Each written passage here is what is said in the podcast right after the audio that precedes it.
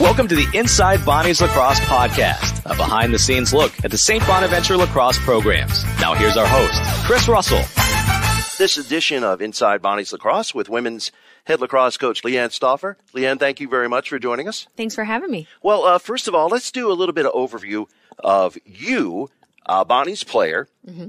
going away for a little bit to GW, to Edinboro, coming back and taking over the program and really taking it to the next level. The program had been a little bit of a disappointment for a couple of seasons. I think we can both agree on that. 100%. and what you've done with the program so far, talk to the lacrosse fans, alumni, family, what uh, what magic were you working? What specific things did you do for the program? Um, I think that you know when you come into a program, I think that there's a lot of things that you know it's just based off of any coach's beliefs and a system that they want to put in place. But I also think that part of my job is, you know, looking around and seeing what I have in terms of personnel and you know how they can be worked with culturally, physically, how hard I can push them out on the field. So I think when we came in last year, we did a really good job of implementing a lot of new things. Um, you know, they were getting used to, you know, game plans, scouting reports, plays, sets, different defenses, things like that.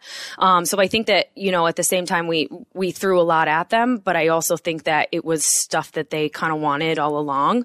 Um, so I think that they responded really well to that. Um, and I also think that putting a huge, you know, know, a bigger emphasis on, on culture and, you know, what it means to be a St. Bonaventure women's lacrosse player. I think that, you know, they came in and they bought in right away. And I, and, you know, again, I think that I had we had the right kids in order in order to do that. They wanted to buy in. Everybody that comes here loves this place. Right. So I think that, you know, that's something that's special. That was something that I kind of knew coming into it. If you're if you're here, you love it and you want to be here and you want to make it great while you're here. So they definitely bought into that from day one. Yeah, I think that's a thing that a lot of student athletes can say across all sports, right? If you're here at Bonaventure, it's because you want to be here. Mm-hmm. You being a starter for Bonaventure in some of the lean years, did you think when you're starting to wrap up your Bonnie's career, hey, I want to go into coaching. How did you yourself take it to the next level? Yeah, so my senior year, um, I actually tore my ACL. So I was on the sideline uh, for my senior year, and then I came back for a fifth year.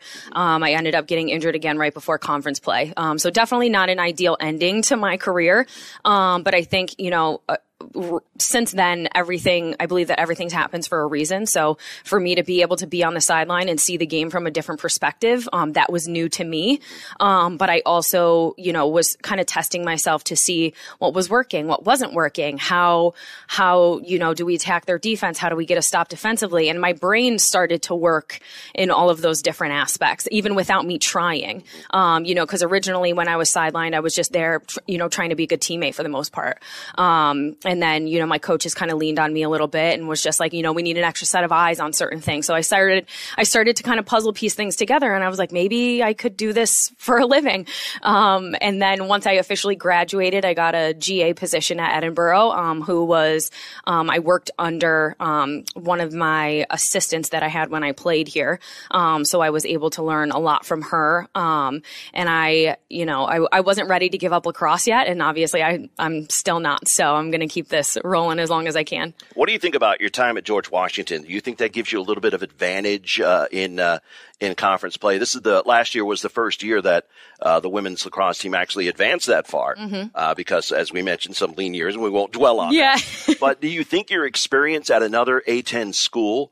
Helped a little bit too? I think absolutely. Yeah. I mean, I was, you know, scouting and watching other A10 teams for, for the past two years. Um, and even when, you know, I was at Edinboro, I was still watching A10 games. I was still keeping up with Bonnie's lacrosse. Um, so I was familiar, very familiar with the A10. And I knew that, you know, when they brought me on, um, I knew the competition that we would be facing. And I, you know, it, it kind of sounded crazy to people at the time, I would assume. Um, but I was like, we can go to the tournament. And, you know, people kind of look at me funny and, sure. Sure. um, but rightfully so. Right. Um, you know, I was um, still young at the time too, so um, I think that that kind of opened people's eyes a little bit, um, and I was like, "This is absolutely doable. There's no reason why why we can't do well." So I think last year was an awesome step in the right direction. Did you come into uh, this situation here at Bonaventure with an idea of emphasizing more on the attack, emphasizing more on on defense? Who's going to be, you know, first, second, third home, or did you want to go in with a blank slate and say, "Let me see me what I have, and then we'll work from there. Yes, it was it was definitely like that. And even, you know, when we had the freshmen coming in and I knew that people had played in certain positions before we even moved some some people around to different spots that they weren't u- used to playing.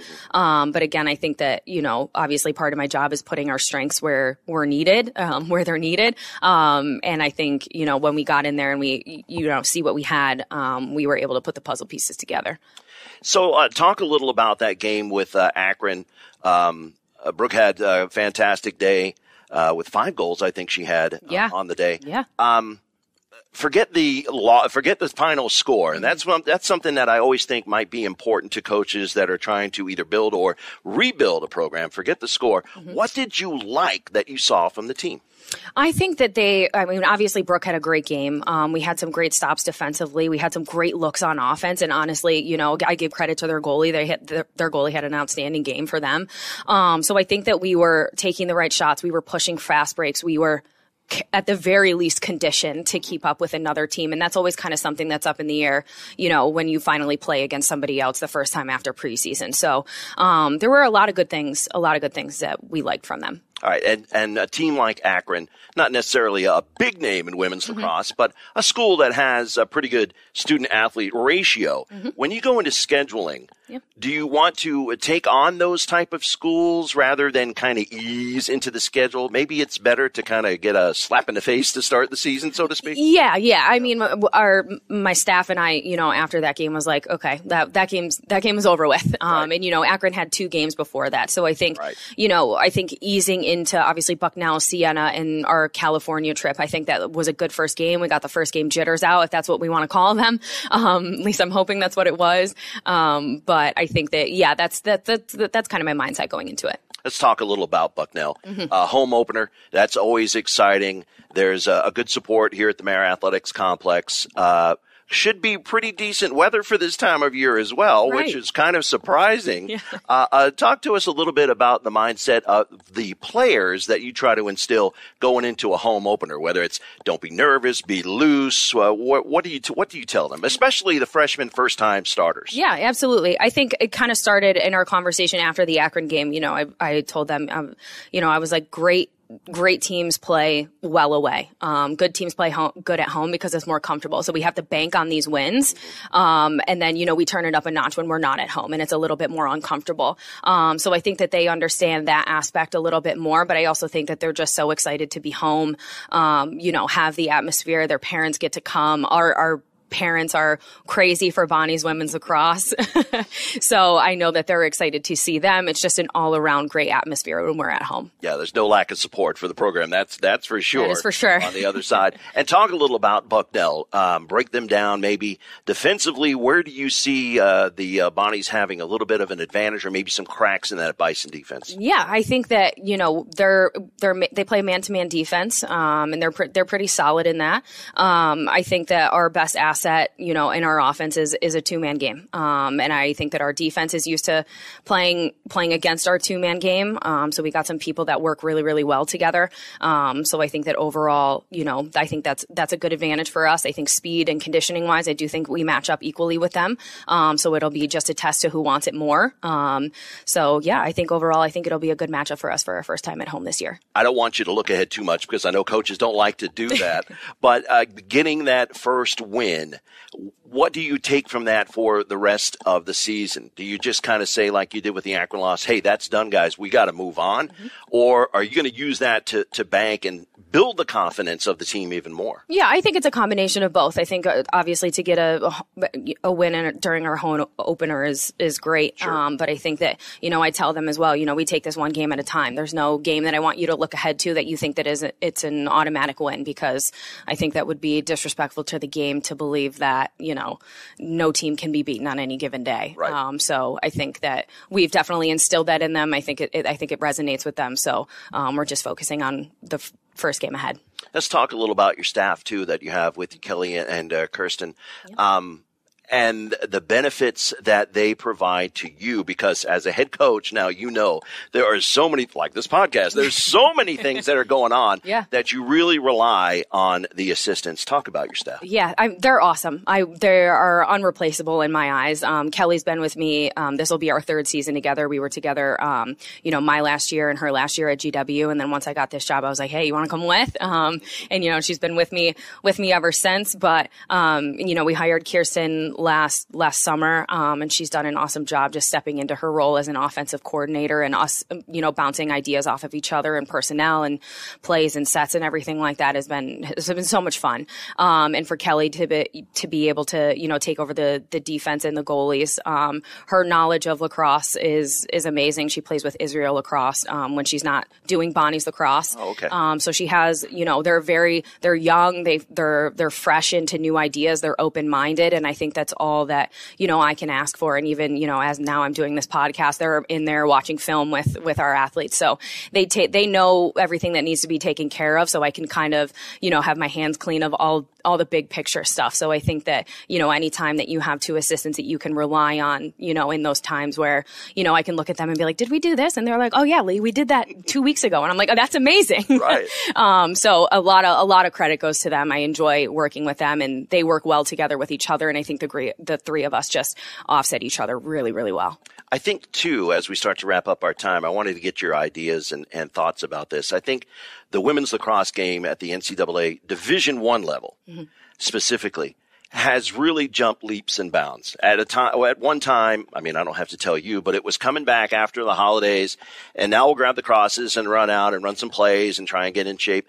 This is almost a year-round undertaking now for the athletes, for the coaches, for the entire staff to make sure that your squad is really the best that they can be, right? Yeah. Yeah, absolutely. Um, I think that, you know, again, they put a huge emphasis for themselves. They're very self driven to be able to go home and, and, you know, work out and have that self motivation. They keep in touch with each other throughout the winter. Um, and, you know, they bring stuff that we've done in the fall and we have, you know, meetings and conversations with them about different things that, you know, we do out on the field, how they can do that at home alone. Um, and I think that, you know, a lot of that has resonated with them. They do a really good job of that. And honestly, they came back ready to go in the spring. And that's always kind of a fear, I think, for Right. uh, spring, head, you know, spring coaches. Right. Um, like, what did my team do over the winter? Cause I, I'm not allowed to, you know, check in really or, or, you know, see what they were actually doing. But they came back and, you know, we ran them for the first couple of days and they honestly blew it out of the park. I was very happy with the way they came back. So I was excited for, you know, their, their internal motivation. Um, and then just to see them, you know, put it together again when we actually got into, to practicing for the preseason. So, um, I think that, you know, again, I think Akron was first game nerves. I know that they know how to play lacrosse and I'm very confident in that. Um, they're good, they're good athletes, they're good kids. So I think that we can only, you know, go to new heights this season. And you talk about practicing out there in all weather, Yeah. uh, all times of the day. I mean, there's there's not a day or time off that you give the squad out there practicing. LeighAnn, what is one thing that you would like uh, listeners of this podcast to know about you and your coaching philosophy? Something that you know, aside from the X's and O's out on the field, Yeah. what's something that you would like folks to know to know about you? Yeah, um, that's a great question. And actually, a lot of recruits ask me that question too. So this is helpful for everyone. Um, but I think that the one thing that you know I stress for myself and my staff is to build relationships off the field with these with these athletes. I feel as though you can get a lot more out of them on the field. You you can't coach every every kid the same. Um, you can make general statements about what what the standards and the expectations you have in your program, but as far as being able to push a specific athlete to different limits um, in order to get the best out of them, I tell them first and foremost, you know, I want you to get, be a good person, and I want you to be able to graduate, you know, with a good experience, and you going into the working world being disciplined, being on time, all of those things. Um, it's not just about wins and losses. So I think that you know my staff and I again put a huge emphasis on that. Like I said, they're always in our office. Um, they enjoy coming in, um, even when you think that you know who wants to be in their coach's office on a Friday after practice at Sure. 5:30, Sure. it's this team. Um, and they they linger, they hang out, um, and I wouldn't want it any other way. So I think that you know that's a big that's a big piece for us in this program. Well, we're looking for a fantastic season. Best of luck. And thank you so much for your time. LeighAnn Stauffer, head women's lacrosse coach here at St. Bonaventure. Uh, a pleasure getting to meet you. And, and again, I just think uh, you're going to take the program to heights that might not be have been seen before. I don't want to put any pressure on you. I don't want to put any pressure, but I think you're going to have some real, a really good success here at, at Bonaventure. Thank you, LeighAnn. Thank you very much. I appreciate it.